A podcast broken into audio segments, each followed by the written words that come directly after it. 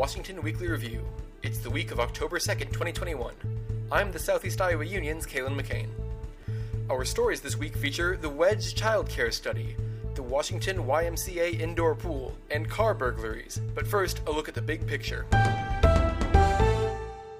The Iowa Department of Natural Resources is pursuing intergovernmental agreements with all 99 counties on well drilling permits. Washington County Environmental Health Director Jason Taylor said the agreement set rules against drilling wells within a certain proximity of contamination sites. There's uh, some changes that they'd like to see us do. That uh, one is working with LUST sites and contaminated sites uh, within the county. Uh, so uh, any well that's going to be drilled has to have a well assessment done. If the well is going to pull less than 500 gallons a minute, it has to be a thousand foot from any contaminated site in the county. And if it's over um, the 500 gallons a minute, which I don't know of any wells in the county that would pull that, but then it would be 2,500 feet. While the Washington County Board of Supervisors passed the 28E agreement with the state agency, some board members, like Stan Stoops, had concerns about the state's indefinite classification of contaminated sites. So, if there's a, chemical spill within a thousand feet, how long do you allow that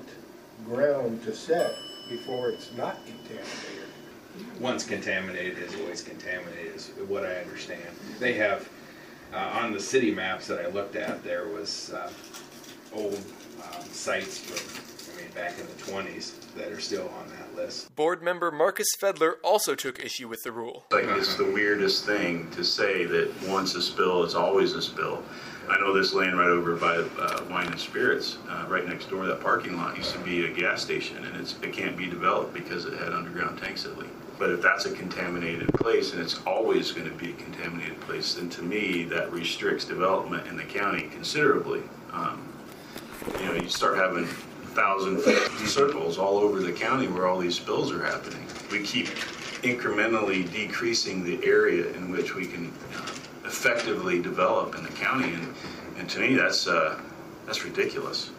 If I want to drill a well into a you know a diesel fuel tank, that's my, I'm not going to drink the damn water. You know what I mean? That was the big picture.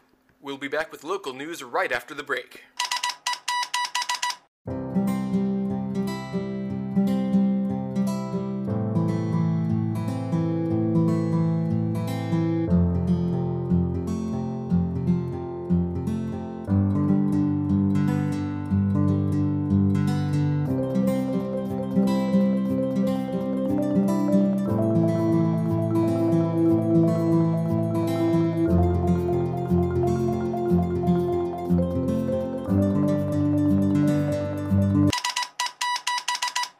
Washington Economic Development Group has pushed back the deadline for its child care study. Wedge Executive Director Mary Audia said the survey launched in August had a disappointing response rate from child care centers and employers. So far, for the employer component, we've got 14 um, that have been responded.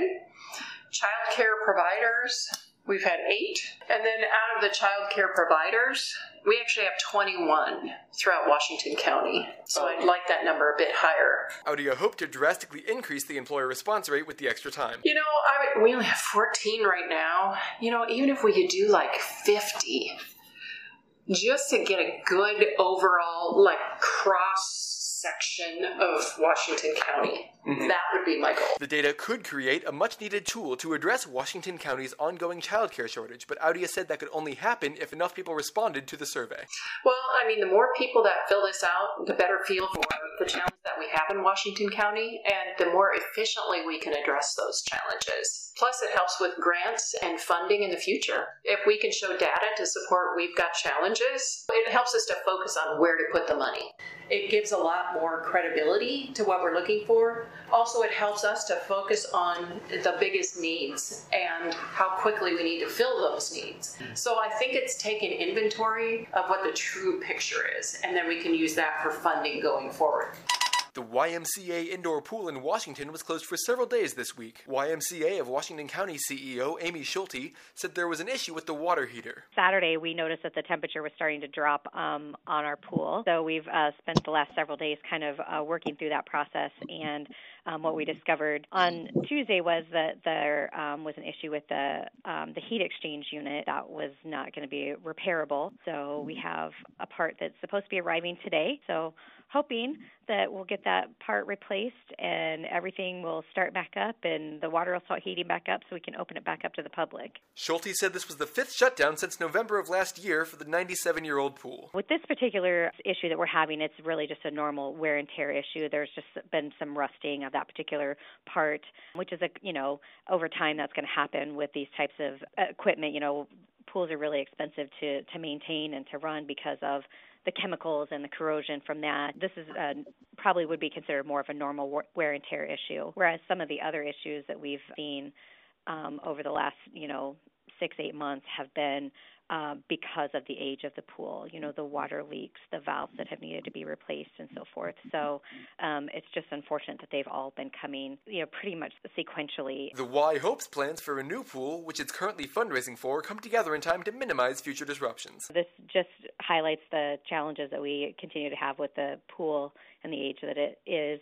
Um, and I think that our concern, you know, and the board's concern is is that it's going to be a continued issue until we um, are at the point where we can retire the existing pool and have a new pool that we can replace it with. Our support for the new project has been fantastic, and um, so we're going to keep working as as quickly and as hard as we can to make that happen, just so we don't have any more lost time in our aquatic center.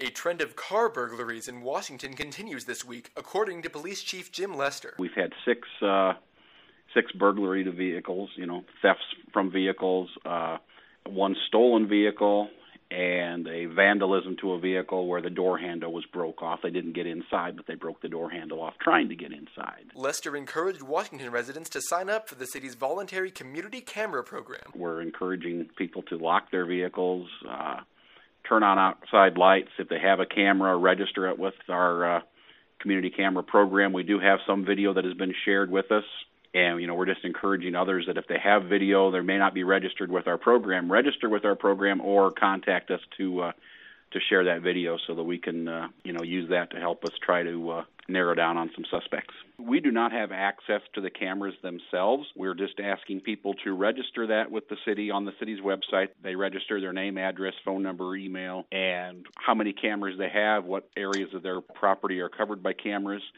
and we use that as an investigative tool when we have uh, you know, rash of thefts or things like that. We'll go through that list and contact those folks, ask them to check back to see if they have any recordings of people in the area, something that may be suspicious, somebody that walked into their driveway or something like that. They'll share that with us and we can use that as a as a tool as part of our investigation. That's the local news. We'll be back with the best news I've heard all week right after this.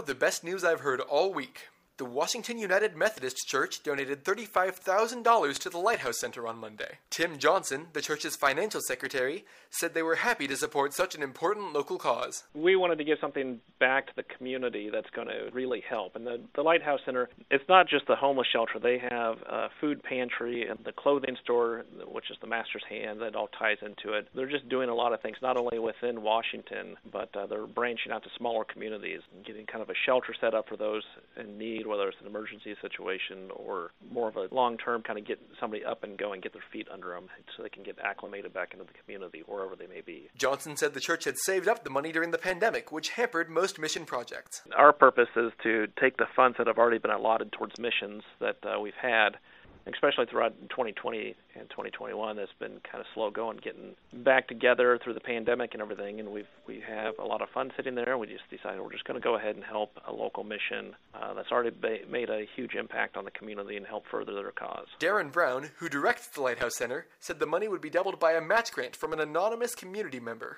An anonymous donor came to us and gave us a hundred thousand dollar match grant, and that's where the thirty five thousand from the Methodist Church did it took us from 63,000 and some change up to 98,000 and some change on the meet your match. I mean, it took us right to the top of the meet your match. So they actually doubled their money in the process of making that donation. Brown said he was truly astonished by Washington County's response to the shelter's recent fundraising push. And watching the community rally together for a common cause has been phenomenal. And I love Washington County for what they have have done with this ministry in the last two years. It's just it's amazing to me to watch this community respond and I and I would like to think that every community would respond in the same fashion but I don't know. I I really think Washington um, County has been a cut above. It's just incredible. And now, housekeeping. Thank you for listening to the Washington Weekly Review.